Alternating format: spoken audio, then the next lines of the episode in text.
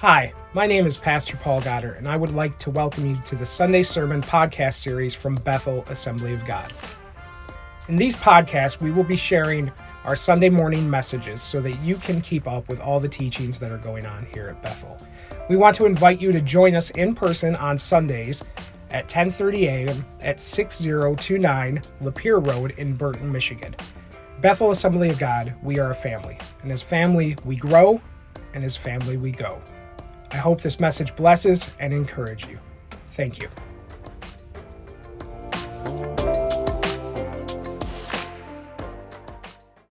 So, if you have your Bibles with you today, um, this is our second week in Psalm 23. I'm going to ask you to turn there. Um, last week, we just kind of did an introduction about the Good Shepherd and who he is and what he's like and how we respond to him. Um, these next two weeks, this week, we're going to get into what the Good Shepherd wants from us, what he, what he wants us to do. Um, next week, we are going to have Teen Challenge with us. Um, they're going to be doing a rally. So, uh, next week, our Kingdom Builders offering is going to be going directly to Teen Challenge to help support them. So, next week, anything you give in Kingdom Builders will go to Teen Challenge and their support. Um, so, next week, I was talking to Laura about this. I'm not entirely sure how I feel about it, but th- that will be the first Sunday that I don't preach since I got here. So I'm like, but I'm good. I'm really, I'm going to be good because I'm going to enjoy hearing how God is working through Teen Challenge. I get to sit with, with you specifically. I'm sitting with Earl. Um, so, but we're going to be in Psalm 23 today, and I just, I just want to read this real quick again. It says this The Lord is my shepherd, I shall not want. He makes me lie down in green pastures, He leads me beside still waters, He restores my soul. He leads me in paths of righteousness for His name's sake. Even though I walk through the valley of the shadow of death, I will fear no evil, for you are with me. Your rod and your staff, they comfort me. You prepare a table before me in the presence of my enemies. You anoint my head with oil. My cup overflows. Surely goodness and mercy shall follow me all the days of my life. Now, Psalm 23 paints, paints a picture for us. And the picture it gives us is of a loving, caring, and concerned shepherd, which is true. God is all of those things. The Good Shepherd sustains our body, our mind, and soul in the present and in the future. He guides us into rest. We see that in verse 2. Guides us into restoration. We see that in verse 3. Um, author David Powlison, though, created this tongue in cheek, which he, he entitled the Anti Psalm 23. And it says this I'm on my own. No one looks out for me or protects me. I experience a continual sense of need. Nothing's quite right. I'm always restless. I'm easily frustrated and often disappointed. It's a jungle, and I feel overwhelmed. It's a desert, and I'm thirsty. My soul feels broken, twisted, and stuck. I can't fix myself. I stumble down some dark paths, and still I insist I want to do what I want, when I want, how I want. But life's confusing. Why don't things ever really work out? I'm haunted by emptiness and futility, shadows of death. I fear the big hurt and a final loss. Death is waiting for me at the end of every road, but I'd rather not think about that. I spend my life protecting myself because bad things can happen. I find no lasting comfort. I'm alone, facing everything that could hurt me. Are my friends really friends? Other people use me for their own ends. I can't really trust anyone. No one has my back. No one is really for me except me. And I'm so much all about me, sometimes it's sickening. I belong to no one except myself. My cup is never quite full enough. I'm left empty. Disappointment follows me all the days of my life. Will I just be obliterated into nothingness? Will I be alone forever, homeless, free falling into void? Sartre said, Hell is other people. I have to add, hell is also myself. It's a living death, and then I die. Obviously, that is an, another painting, the opposite of what we get from Psalm 23. But the problem with, with our lives is so often we resonate with the second thing I read. We feel alone. We feel like God isn't there. We feel like people aren't there for us. Things really can be a struggle in life. And at different times of your life, I could ask you a question which one sounds like the truth for you right now? Sometimes you're going to say Psalm 23. There will be other times where you feel that anti Psalm 23. It's one of the things that we as Christians and we as the church, we like to not talk about that darker side of life. Because even though we do walk with God, we still deal with our human condition. God walks with us every day, but we still with de- deal with depression. He walks with us every day, but we still deal with anxiety. It's, it's a fact of our broken world and our broken lives as humans. Today, it used to be that we aspired to achieving things. Um, we had goals. We would aspire to materialness, we would aspire to educational goals, certain types of vacations, certain types of financial benchmarks. But now, we still get that, but now most of us will aspire to being busy. Not really accomplishing anything, just being busy. Um, now, you will read on social media and see a lot on news reports that that means you've arrived. When you've got to work sundown, sun up to sundown every single day, that means you've hit the big time. I'm telling you right now, it doesn't. Busyness can take its toll. The hardest job I ever worked in my life was I worked for a company that ran all the textbook stores at Michigan State University. And I, when I started, was what was called a textbook receiving specialist. And what that really meant was I got there in the morning at 6 a.m. and I left at 5 p.m. and I spent my whole day in a basement or a warehouse. Now, most of the time, you know, that's okay. But when fall hit, I would go to work and it would be dark. I would get out of work and it would be dark. And I would have spent the entire day in a basement with no sunshine, no light, or anything. I was busy, but I wasn't living. I had no balance. I didn't have anything shining in my life. The same thing could be said when I was selling cars. I had a window in my office, but I worked six days a week. What we called bell to bell, from the time the dealership was open till the time it closed. I was there.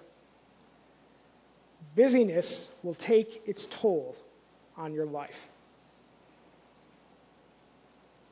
You walk up to most people today and you say, Hey, how are you doing? What is the normal answer you get? Busy or tired. I'm busy or I'm tired. People are being burned out all over the board, and they don't know or don't think they can stop and get rest. It's happening all over, both to people in the church and outside the church. Now, from this article here, written, by Lisa Quast, says this being addicted to chronic busyness might feel good because of the adrenaline rush you get from the stress of all the activities, but it can be harmful to your health. The clinical staff at the Mayo Clinic warns long term activation of stress response system and the subsequent overexposure to cortisol and other stress hormones disrupt all your body's processes. That means you don't sleep right, you don't eat right, you don't handle stress right, you don't know how to deal with things as they come at you because you're always at a high level of stress. These stress hormones, she goes on to say, can increase your risk of health problems such as anxiety, depression, headaches, heart disease, sleep problems, and even memory loss and concentration impairment. As a society, we need to stop glorifying being busy, and we need to stop competing against each other for who is the busiest. Chronic busyness should not be a badge of honor or a status symbol, it is a warning sign that things in your life need to change. Now, we live in a world that glorifies self sufficiency, that sometimes causes effects to our faith. Because, and I've mentioned this before, specifically in Western civilization and the United States to a T, the idea of dependence on someone else or taking time for rest and physical restoration seems like we're giving up on the American dream. It feels like we're stopping our pursuit because our modern society has glorified busyness as the means to success and wealth. In fact, I've read in the news that from several millionaires that they insist that the reason they are successful and everybody who aspires to be like them should do this must work 12, 15, or 18 hours a day.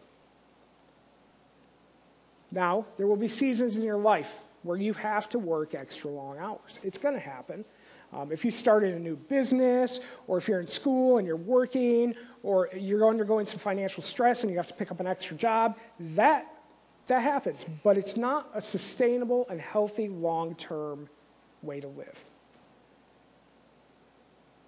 That's where Psalm 23 comes in, where the Good Shepherd comes in. Psalm 23 makes us, the believer, take an important look at our lives because God is calling each of us to slow down, to, be, to rest, and to be restored in Him.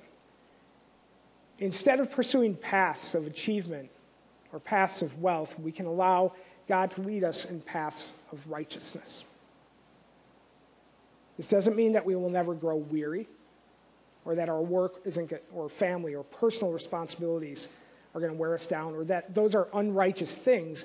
But what does it mean that God can and does work in and through our everyday lives?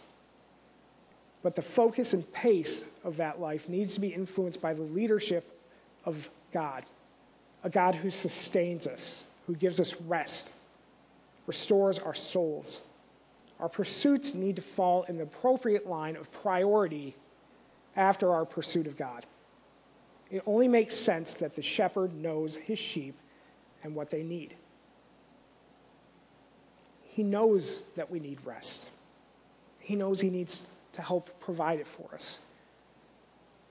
But he can only provide it for us when, he, when we allow him to, when we take the time to actually allow the Good Shepherd to do his job in our lives. The first thing that the Good Shepherd wants you to do is he wants you to slow down. So, David, who, who wrote Psalm 23, we all know he wasn't a perfect person, nor was his life one of ease and comfort. I know as, as a kid, you know, when we're playing king and queen, we all think, oh, yeah, they got it made. Being in charge of something is not a walk in the park being a leader can add additional stress. I mean, especially when somebody walks up to you and says, He's the king because God said so. Now, I don't know, but when God says you're supposed to do something, you might feel a little bit more pressure than, say, if I say you're supposed to do something. David's life was full of hardship, it was full of struggle. His, even his path to being king had tons of problems, tons of tension. I mean, David got banished from Saul's court. He was giving a wife as a trap, but instead, his wife loved him. David was on the run because Saul wanted to kill him. David had to live off the land. One of David's own sons wanted to kill him and become king. David's reign and life as the king of Israel was not easy. See, David was well acquainted with weariness. He was. But he was also well acquainted with the Good Shepherd. the, David knew that his soul was restored by these figurative green pastures he wrote about and still waters that the shepherd would bring to him, bring him to. David had to learn, just like we have to learn, that even though things are crazy, even though life seems to move a million miles an hour, there's constant changes, constant disruptions. Our plans don't always seem to work out the way we want them to. But we need to know that we can and should slow down to let God minister to us in our lives. And I'm going to be the first to admit it. I'm really, really bad at slowing down. I like to be moving. That doesn't mean I don't like naps and rest, but I like to move. I like to mark things off my checklist. I feel good when at the end of my day, my checklist is clear and I got nothing left. That's why I use a dry erase board, because I can erase it and get rid of it. I get tunnel vision.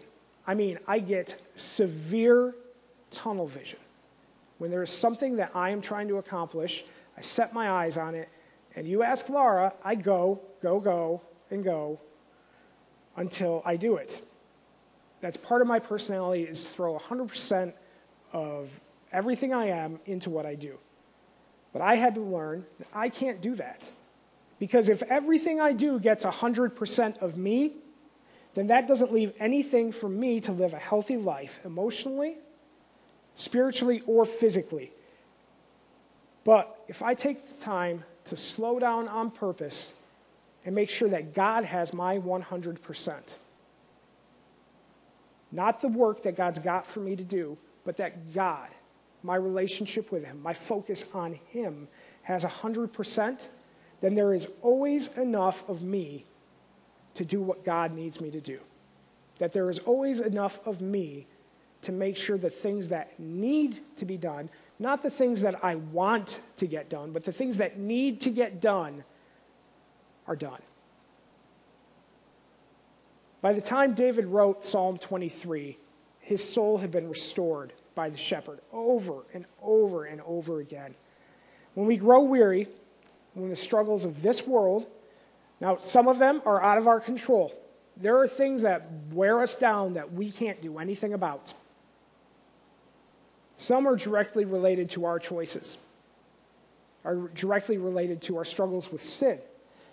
They come our way. We must turn back to the shepherd and his green pastures and his still waters again and again. When we slow down, God sustains us. The second thing that the Good Shepherd wants us to do is he wants us to rest. Does anybody take a Sunday nap? No. All right, sidebar. Take a nap. That's it. I take a nap every Sunday, or try to. I try to. Don't laugh at me. I try to take a nap every Sunday. So today, what's going to happen is I'm going to go home, and I'm going to lay on the couch, and I'm going to turn on some golf, and I'm going to sleep until 5 o'clock so I can get up and watch the Michigan State Spartans defeat the Duke Blue Devils and get rid of Mike Krzyzewski out of the NCAA basketball tournament for the last time. By the way, the Wolverines knocked off the Tennessee Volunteers yesterday in an upset win, so good for them too. Just want to be sure. We're, we're on even ground, okay? But I'm going to rest. I'm going to take time to rest today and restore. One of the things I always tell people is Everybody's like, I want God to fill me. I want God to fill me. I want God to fill me. Well, guess what? You know why God wants to fill you? So you can empty yourself out and be filled again. Which means if you are working, if you are doing kingdom work, if you come and you volunteer, you're going about your life, you're doing the things God has appointed to you, you naturally are going to empty yourself out. It's going to happen. And when you get to empty, I'm not going to ask this question. don't raise your hand. I know there are people in here who have driven your car until you've run out of gas. Everybody's looking around. Nobody's raising their hand. Never done it. Never. Nobody ever. When you run out of gas, your car stops. You know what else happens? You damage your engine and you damage the transmission. The things that help you move in your car get damaged when you run out of fuel. The same thing happens to us. We go, go, go until we can't go anymore. We get burnt out. We get stressed out. We blow up on our family. We blow up on our kids. We get angry with our spouses. And it's not always their fault.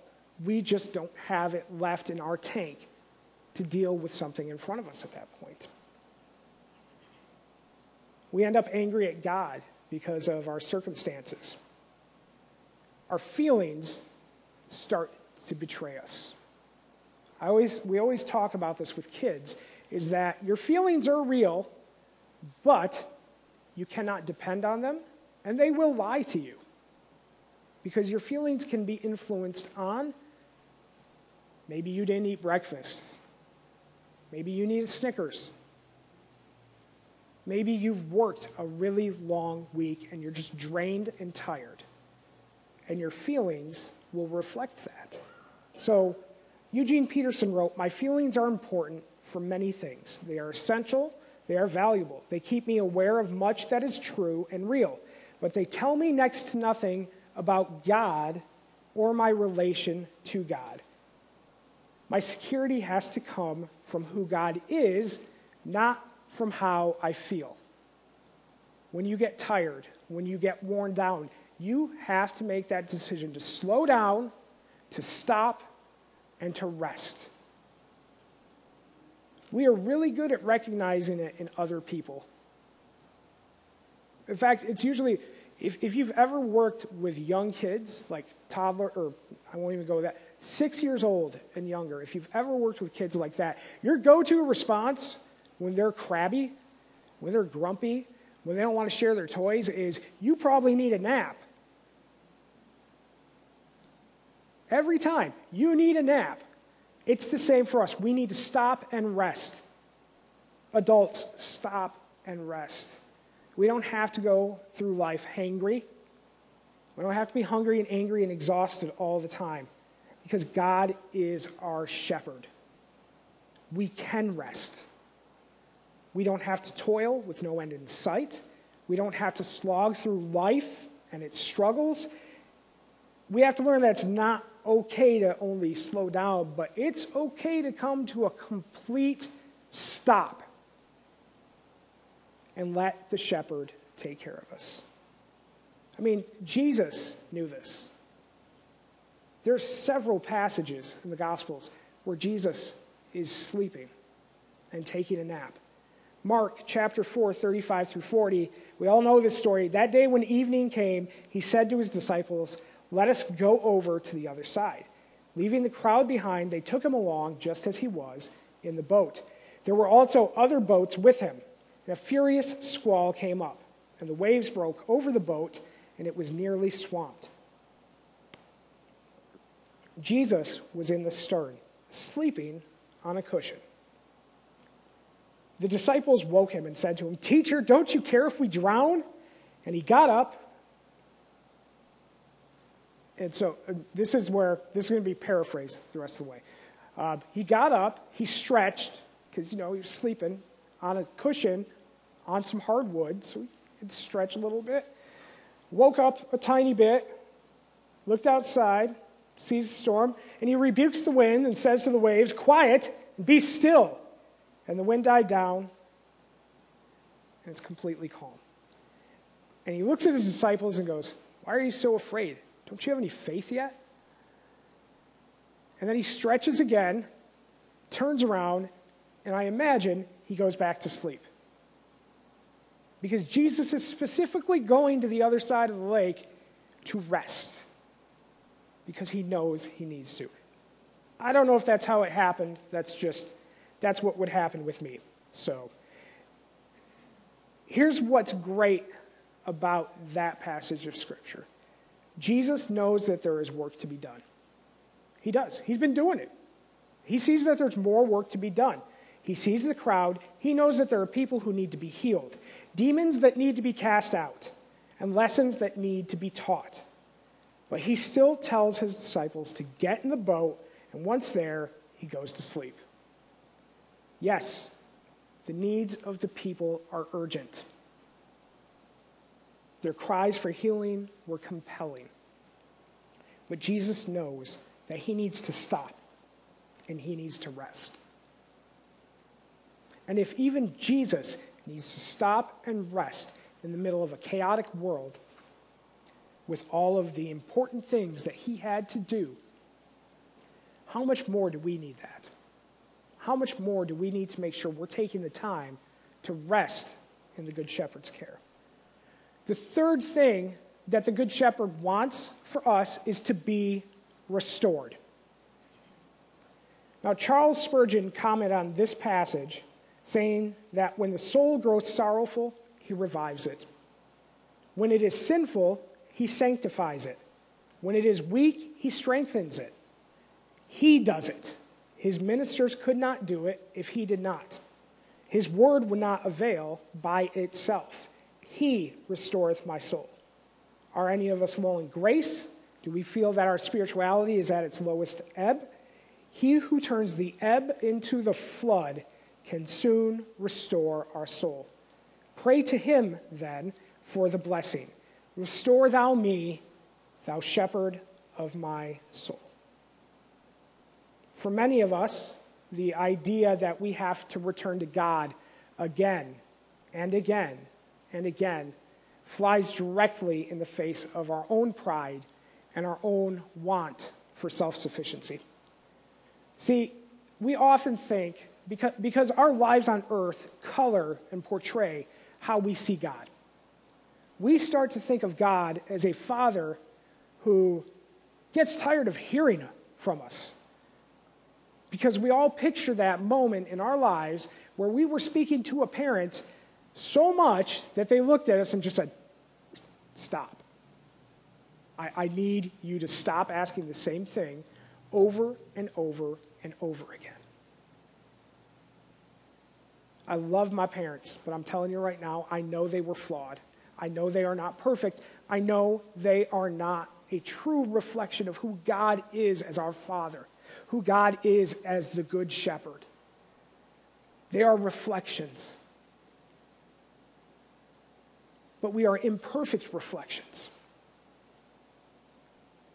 We imagine a God who gets tired of hearing from us, who gets tired of us asking the same questions, praying the same prayers, tired of picking us up, dusting us off, sending us back out, only to know that he's going to have to pick us back up, dust us back off, and send us out again.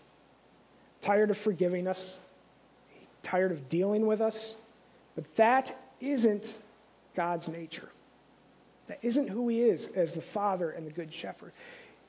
We can return again and again and again, welcomed by his immeasurable grace for what we need to be sustained, for what we need to walk in the paths of righteousness that he leads us toward.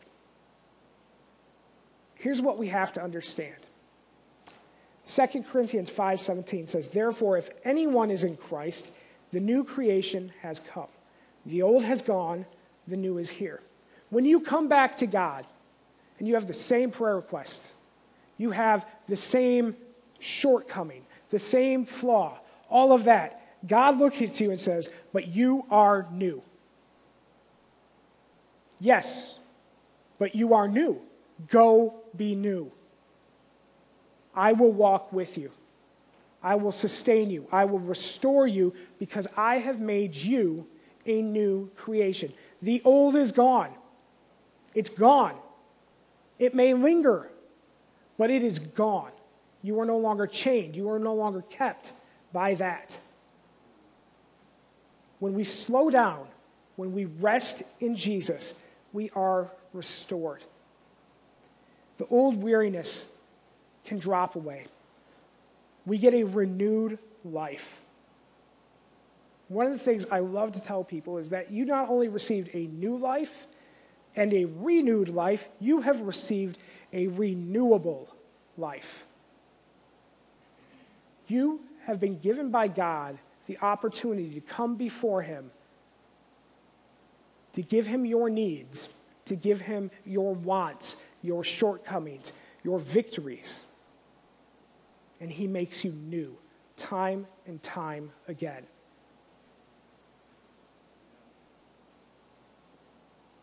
When God leads us to water, or He makes us lie down in green pastures, we can trust Him, regardless of our feelings, regardless of the last time you ate, regardless of how many hours you've worked this week. You can trust the Good Shepherd, our Father God, to lead us into rest and to meet our needs. One of the things I find amazing is that when we, we take a broader look at Psalm 23 and, and the imagery of the peaceful waters and the green pastures and everything that's going on in that scripture, God's perfect will when He created Adam and Eve was that they dwell with Him. Where? In a garden.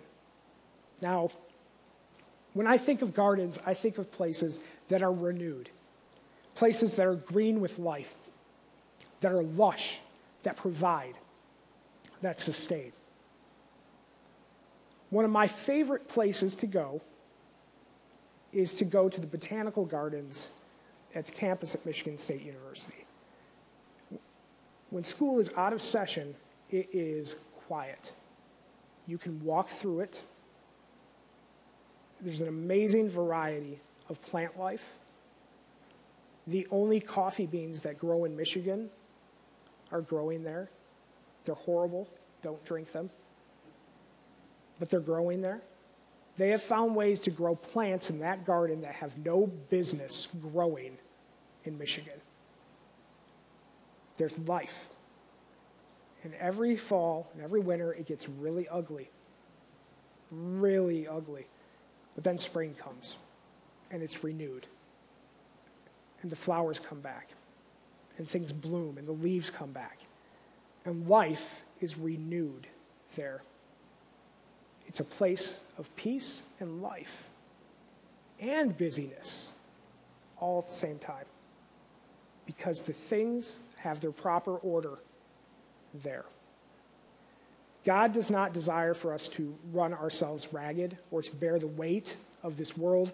He sent Jesus to set us free not to give us a greater burden, not to make life harder, but to relieve the burden of our life, not just of the sin, but even the burden of religion and the law. God desired for us to be able to slow down with Him again, to rest in Him, and to be restored in Him, just like He originally intended. I, w- I want to close with this about what this looks like practically in our lives. So I think that's important. It's really great to see, say these things, but we need to know how to put it into practice. We need to follow the example of Jesus and set boundaries on our time in order to live lives full of what we were meant to be and meant to do, not what we just think we're supposed to be doing. We need to make room to stay connected with God. That's the first thing. Make room to stay connected to God. One of the most beautiful reminders I have of the, the importance of spending intentional time with God is in Matthew 14.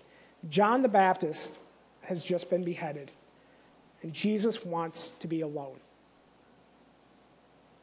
He retires to a private place to grieve. But the crowds hear that he is there, and they follow him. He has compassion on them, and he heals the sick among them. But then he performs the miracle of feeding the 5,000. And scripture tells us this immediately, Jesus made the disciples get into the boat and go ahead of him to the other side, while he dismissed the crowd. After he had dismissed them, he went up on a mountainside by himself to pray, alone. Jesus effectively told them, No, it's a nice night, I'll walk. you go. And he takes the time to stop, slow down, rest, and spend time directly with the Father. Once again, we see him. He leaves a crowd. There's still work to be done to take care of something he knows he needs. He knows he needs to reconnect to the Father, to pour out his heart, to rest in the comfort of his arms as he grieves the loss of a friend. He doesn't rush around to fix everything for everyone else. He could have, because he's God after all, but he is also a human at this point who needs to spend time alone with God. We have to add into our lives an importance and a value of the well being of our souls. We have to take time to stay connected to God. The second thing, you need to make room to stay connected to others. Now, we have to be intentional about connecting with other people. It includes your spouse, your children, and your friends. You will, tell, you will get people all the time will say, Well, you know what? I come home every night and my wife's there, my husband's there. So we're connected. Sorry, no. Uh, the, the statistics in the United States for uh, divorce would say otherwise. You come home from work or from whatever you're doing, you have to be intentional about connecting with your spouse. You have to be. That means a conversation, that means a hug, that means a kiss. Sharing what's going on. That means we ask our kids real questions about what's going on, not just the, how was your day? It was good. That's nice. Find out what's going on with them, what's happening. Throughout the Gospels, we see Jesus spends time with those he loved. He spent weeks on end traveling with the disciples. They were, I mean, they worked together, they did ministry together, they performed miracles together, but Jesus also, during that time, went to a wedding. He visited his mom and his family. He hung out with his friend Lazarus and their families, their sisters. Jesus was a man not only who understood the importance of spending time with those he loved, he modeled it through his time here on earth. The third thing, and this is big because this one makes us feel guilty or we do it too much. Make room to take care of yourself. I'm going to tell you this right now. If you do not take care of you, it's going to be really hard for other people to help take care of you as well. You're going to make it harder for other people. This means you have to add space, time, and spend energy in taking care of yourself. Just as you would make an appointment to go to the doctor, make appointments during the week to exercise. I'm sorry I led with that one. Make an appointment to read a book that you have been putting off reading. I've got seven of them right now. Make time to take a walk. If you like to golf, make time to go golf. Call me, I'll go with you. Or just lie in your bed and stare at the ceiling for a minute. Collect yourself. You have permission from God to take care of yourself because the world needs you. The world needs what only you can bring to it. God didn't create us all to do the same thing. Your friends, your family, your spouse, your kids, your colleagues, your coworkers, they need you to be who you were created to be. And you were not created to be overstressed and busy. Overly busy. Psalm 23. We're going we're going to pick it back up in two weeks, but through Psalm 23 and, and modeling through the life of Jesus, we see that we can rely on God to provide rest for us. We can rely on Him to provide restoration. That He cares enough to allow us to slow down in our lives. And that He wants to sustain us spiritually, physically, emotionally, time and time again. No matter what's going on, no matter what the circumstances are, no matter how out of control the world feels the Good Shepherd is always there, waiting for us to slow down, to rest, so he can restore us and restore our souls. Thank you for joining us here today on the Bethel Sermon Series podcast. We want to invite you to join us in person at 6029 Lapeer Road on Sundays at 10:30 a.m. You can also find out more information on our Facebook page or go to our website at www.bethelfamily.live. That's www.bethelfamily.live for more information. God bless. Have a great week. Subscribe and join us back for next week. Thank you.